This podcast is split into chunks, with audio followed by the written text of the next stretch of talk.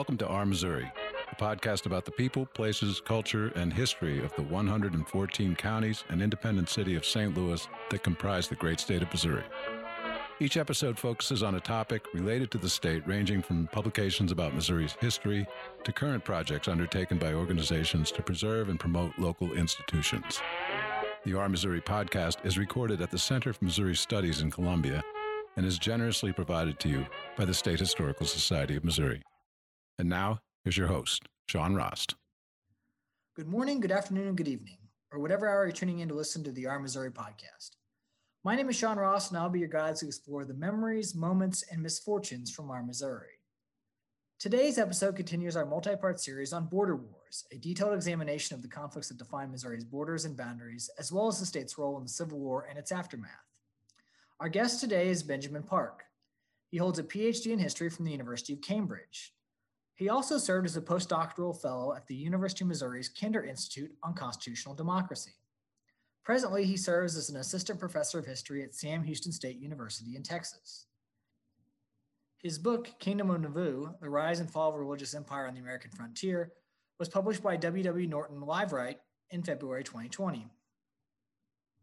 Welcome to our Missouri, Ben.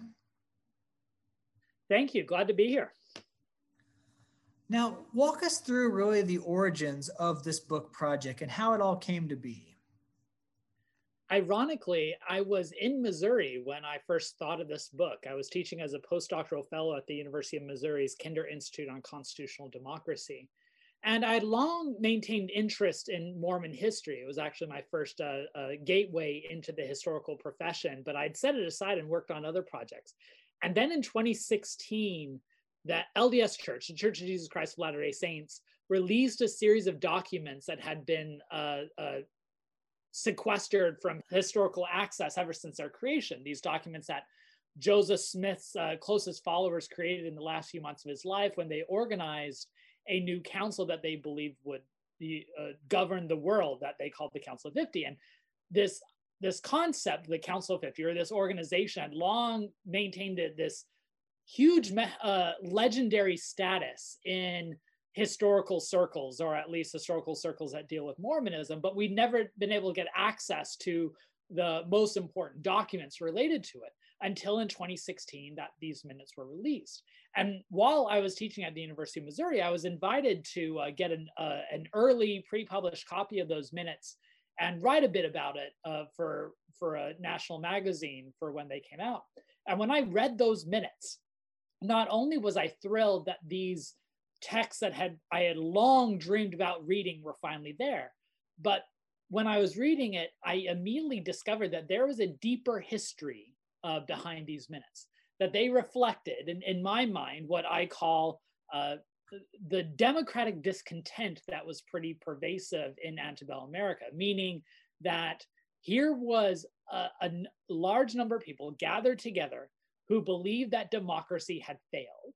And that's a concept I had been familiar with studying democracy during the early period, that it was not the shoe in for success that we kind of take for granted today. But here was one of the most potent expressions of that broader anxiety. And so I immediately thought, you know what? I want to write a book that kind of tells the, the origin, origin story that leads to Joseph Smith and a number of other Mormon leaders to conclude that democracy was a failed experiment and it was time for something new. And that's where I decided I was going to write about what came to be known as Kingdom of Nauvoo. Now you kind of touched on there, obviously, with the kind of new materials that were available. You know, the first time scholars are getting a chance to really uh, examine them in a present day context. In addition to that, you know, what materials are you looking at? Primary source materials. You know, what archives are you visiting to kind of find the research for the story? What sites are you visiting nationwide to really kind of examine this story of Nauvoo? Yeah, so there are a number of archives that hold really important materials for this project. Um, for the Nauvoo period, and Nauvoo was located on the uh, Illinois side of the Mississippi River. Um, Mormons were a very good record keeping people. They kept lots of diaries, they kept their letters, they had minute books. And so the LDS Church, now located out in Salt Lake City, Utah, um, actually has a huge and beautiful uh, library and archive. Um, and they've been, especially in recent years, increasingly generous in gaining access, including with the Council of 50 Minutes. So I actually spent two summers um, out in Utah going plumbing through all those archives. And I think at one point, because I kept the uh, the call slip receipts from whenever you request primary resource, I think I, I requested 195 different source collections over the course of these two summers uh, to kind of be the backbone. But that wasn't the only archive. Um, the Abraham Lincoln Museum in Springfield, Illinois, also houses uh, Illinois State Archive material. So I was able to get lots there, especially newspapers. Uh, the Abraham Lincoln Museum is phenomenal, uh, is a phenomenal collection for Illinois area newspapers. Um, up at uh, Western Illinois University, they used to have an archivist by the name of, uh, of Roger Haweis, who was a wonderful historian, and he was focused on Mormon Nauvoo. So he had collected lots of documents and in uh, over there. Perhaps most surprisingly, the the Beinecke Library at Yale uh, has a huge Mormon collection, uh, mostly because there is a historian associated with Yale uh, way back in the 1930s and 40s who really scoured the nation to collect lots of uh, primary sources related to early Mormonism. And so the Beinecke, uh, uh, any chance you get it, you get to go spend time at the Beinecke Library, which is one of the most gorgeous archives in America. You got to do it. So I was fortunate to go spend some time out there. And then finally, um, so many of the sources related to Nauvoo are now digitized, uh, especially those held by the LDS Church uh, whether it be the Joseph Papers Project, which is a scholarly endeavor to gather and reproduce and contextualize all the documents related to Mormonism's founder, Joseph Smith, um, all of those are digitized. And the LDS Church History uh, Library and Archives digitizes on average several hundred documents a day. And so I was able to do a lot of research during the school year while I would travel to archives during the summer. But during the school year, I was able to research lots and lots of digitized sources, um, which is just a, a great example of the type of world we live in today. That's amazing to think about that many materials being digitized on a regular basis. That's absolutely fascinating. Um, with the kind of the, the movement into Nauvoo, obviously there is a long story even before that point. So walk us through the the migration, the movement of, of Mormons from kind of the start with Joseph Smith in Western New York all the way into what is today Missouri. Yeah, so Joseph Smith was born and raised uh, in the American East, first in the New England area, and then when he was a teenager, his family moved out to uh, upstate New York, Palmyra region. And uh, there he was caught up with what we now refer to as a second great awakening which was a string of revivals and religious fervor that spread across america especially uh, in upstate new york which they came to refer to as the burned over district because the the rhetoric of these discourses were so fiery that they singed the earth beneath them. Uh, when he was a teenager joe smith claimed that he had a, uh, a divine encounter uh, where god and jesus christ gave him a new directive and that told him he was going to be a new prophet. Within a few years, uh, he has another series of, of, of, visitations from, from angels and that he claimed led him to uh, sacred records. Um, one of these records uh, resulted in what we now call as the Book of Mormon, which they claim was a scriptural account of the ancient inhabitants of the New World. Uh, and that's why where they get the Mormon uh, nickname. That Book of Mormon was published in 1830, and a week later, Joseph Smith organized his closest followers around in a new church that they at first just called the Church of Christ. Uh, but even early on, they received lots of external opposition for a number of reasons. Uh, one, even though it was a very robust religious marketplace in early America, most of the religions that succeeded were those that were willing to fit within the traditional boundaries of what a religion should look like, which by the 1820s and 1830s was white Protestant, um, especially enthusiastic and democratic. And that's why the Baptists and the Methodists were exploding in population. And the Mormons were seen as challenging some of those uh, traditional mores. And so they were evicted out of New York, evicted out of Pennsylvania, where they were shortly. And then they set up two uh, primary hubs, one in Kirtland, Ohio, near Cleveland, and the other out in Missouri, uh, present day uh, uh, Kansas City. It was Jackson County. And when they went out there in 1831, Joseph Smith declared that that land was Zion, meaning that it was God's chosen land that was going to be the center place for when God returns during the millennium, granting this very sacred power uh, to you know the, the rugged world of the frontier. Because in 1831, Jackson County uh, independence was the Western spot in America as, as far as, as white uh, uh, civilization went. And it was just beyond there that they were evicting and forcing all the indigenous populations. And so very quickly, lots of Mormons flowed into that Missouri settlement because they saw it as, you know, this very, this great sacred space with a, a prominent future. Uh, but it turns out that when you move into an already existing uh, community where there were lots of neighbors who don't share the Mormon faith. It turns out that if you move into that type of space and start acting like you own the place and start making bold statements that God has given us this land and eventually you're going to either have to convert or get out of here.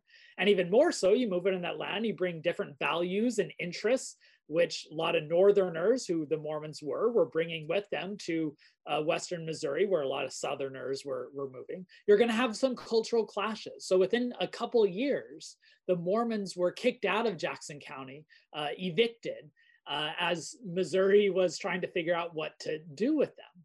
And so Missouri was struggling like, on the one hand, this is a land of liberty. You're supposed to allow anyone of different religious groups and different backgrounds to be able to settle where you wish.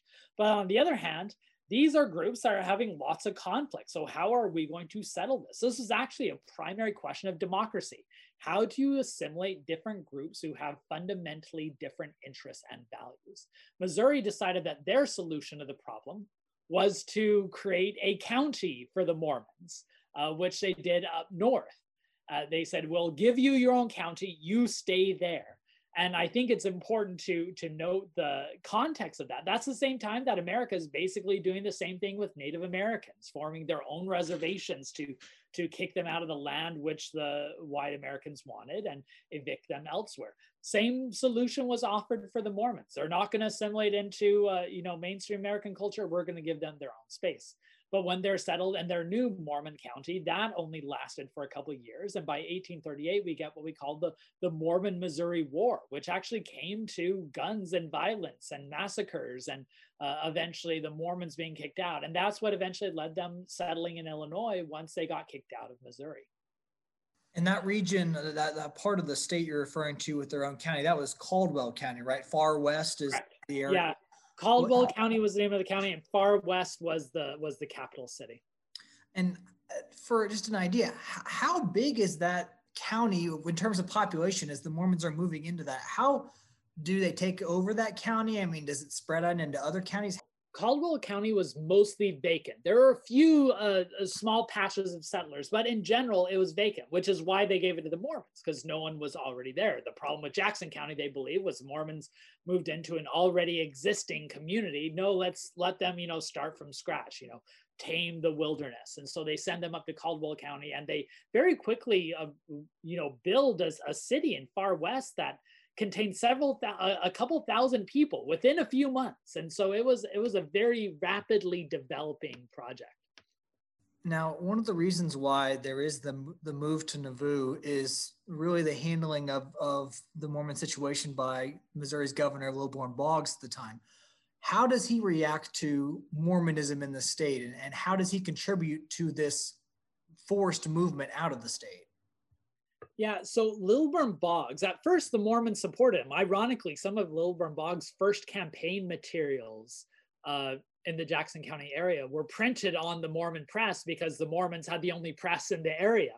Uh, but soon Lilburn Boggs uh, became a, a, sworn enemy of the Mormons. And in 1838, uh, the Mormons, who had just been kicked out of Ohio, which was their other settlement at the time, um, were facing a number of problems. They believed that they were having lots of dissenters within their community cause problems and they wanted to evict them. And they uh, also had felt that by this time we'd been kicked out of New York, we'd been kicked out of Pennsylvania, we'd just been kicked out of Ohio. We don't want to be kicked out anymore. So they became ex- increasingly bold and and uh, uh, strong in their stance in 1838, saying that we are in this place, we're not going to move. Uh, Sidney Rigdon, who was a, a, kind of the second most powerful man in the church and Joseph Smith's uh, counselor, even declared at a sermon that summer that those who bring their problems against us, it shall be a war of extermination between us and them. Uh, that's not a, something that's going to win you over a lot of friends. Uh, however, they say this because they felt that they had been persecuted at every step of the way, and they started seeing themselves as a directly uh, opposite or countering uh, the, the existing state. And Lilburn Boggs took them up on it. Lilburn Boggs believed that these Mormons are going to be nuisances. And so when words got out that the Mormons and their uh, neighbors were getting into further skirmishes that late summer and fall of 1838, Lilburn Boggs uh, very quickly decides which side he's going to come down on.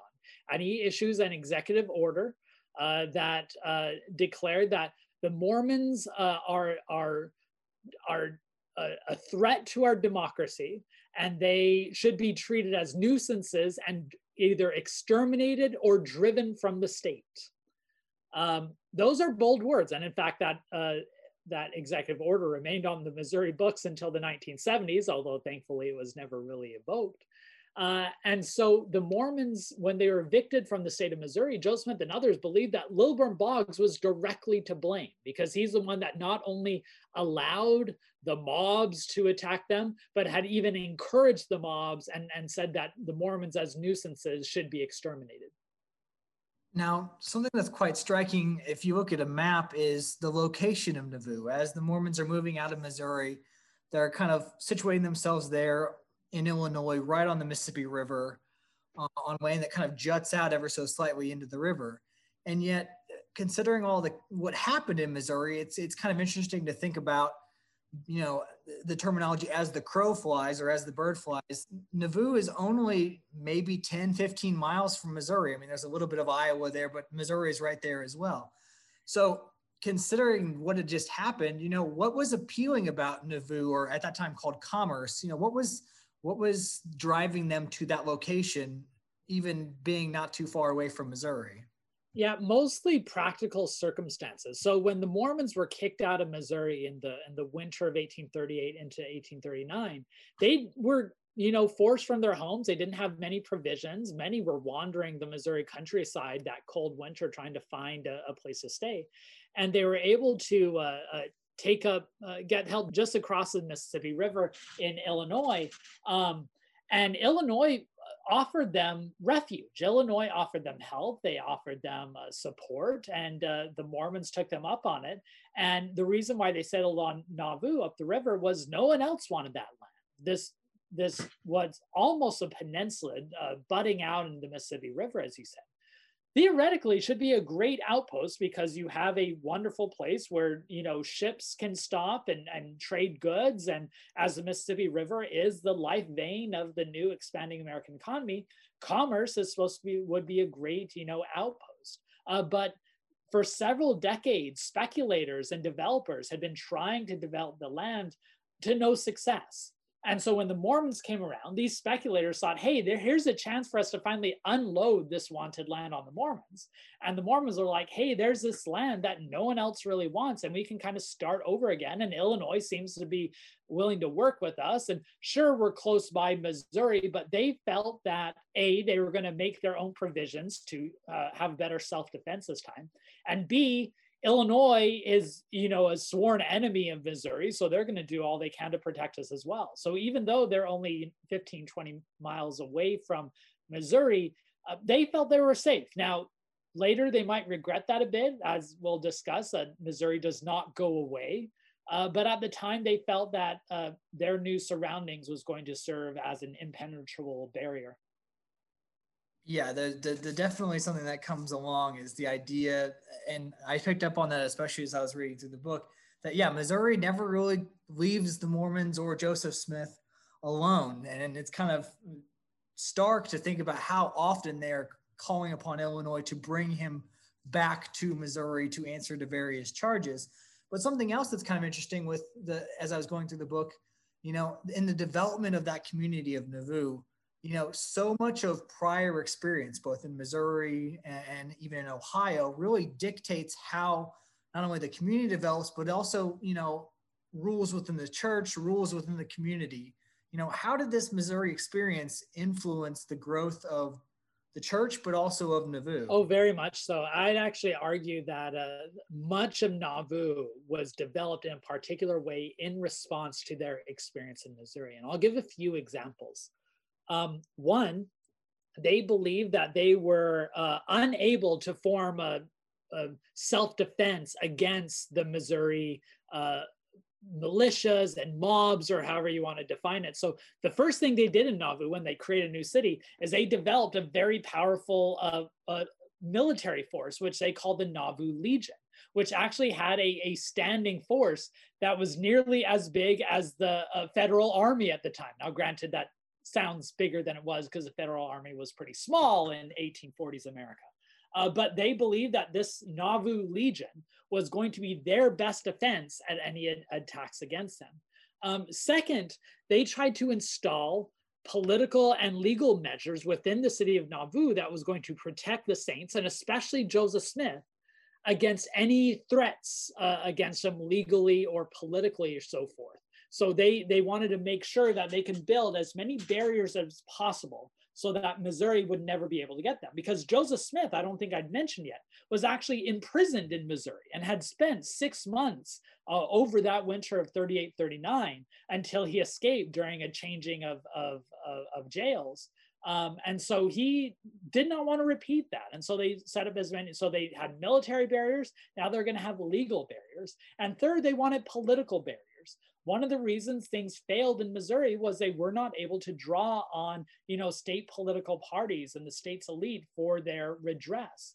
And so in Illinois, they were going to play the political game. They were going to get politicians on their side. They worked with the different parties to make sure that uh, those parties were looking out for their interests because in Missouri, they had a governor out to get them. In Illinois, they wanted to make sure that the governor would protect them. So, all of these different measures that the Saints are taking in Nauvoo directly related to addressing what they thought the failings were in Missouri. And how did the town and the community of Nauvoo flourish really in those first few years there alongside the Mississippi River? I mean, we're talking about a land no one wants.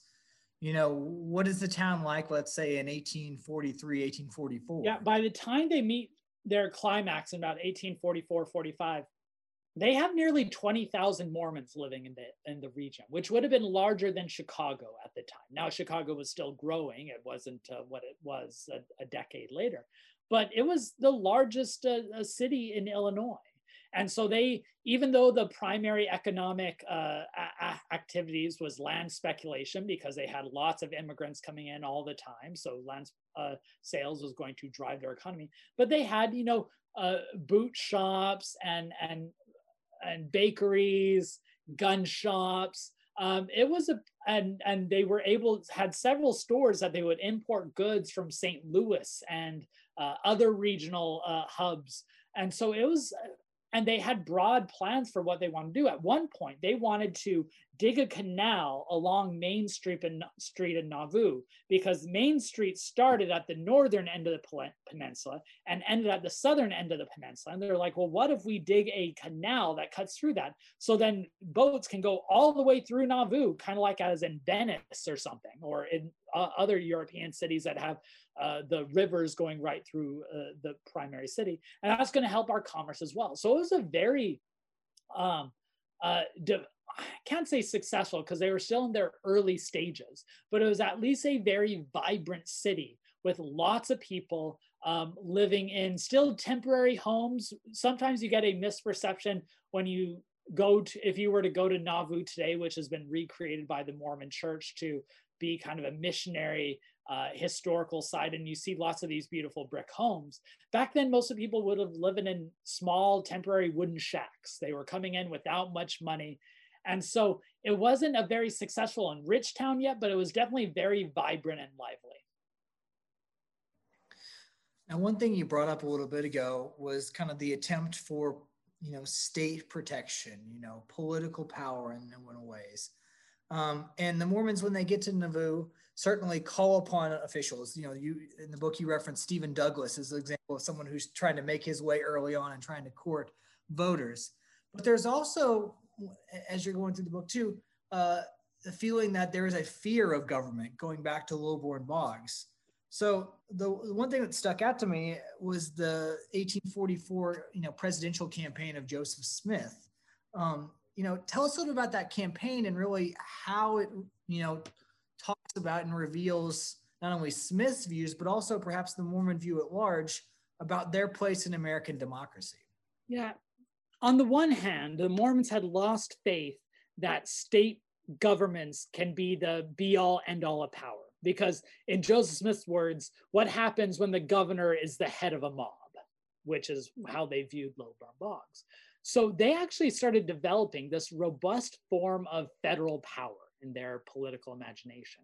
They sent several petitions to the national government uh, asking not only to redress the wrongs that were done in Missouri, but to use some federal use federal power to protect their interests. And they're making arguments that were pretty novel at the time because in 1840s America, Jacksonian America, everything was about local control. Everything was about state power. This was the era of states' rights. The idea of the federal government uh, being sovereign and protecting the the constitutional rights of the individual citizen. That's not something that really becomes enshrined until after the Civil War and, and the Reconstruction uh, amendments. But the Mormons were arguing that the federal government needs to serve as a dispassionate umpire, willing to step in when circumstances in the different states were not willing to uh, listen to the rights of minority groups. Because when we live in a world that's dominated by majoritarian will, the voices of the minorities are trampled to the side. Now, they didn't always trust the people in charge of the federal government, especially when the federal government refused to intervene.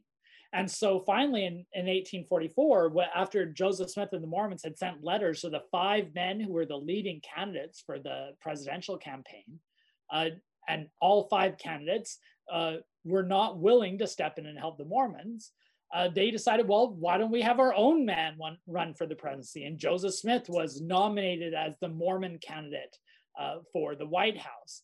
I'm not convinced they thought Joseph Smith had a great chance, but at the very least, they thought as a protest candidate, it would be a great way to spread their message to America. And they sent several hundred what they called electioneering missionaries throughout the country, holding state nominating conventions. They were going to have a, a national nominating convention in Baltimore, which is also where the Whigs and the Democrats held their national convention that year.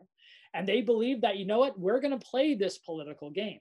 Joseph Smith is killed before um, the actual election happens. And ironically, he was the first American presidential candidate to be killed in a campaign. Um, but it shows that Mormons were both hoping for a stronger uh, federal intervention, but also skeptical that the government itself will help. And so maybe they thought we would have to do it ourselves.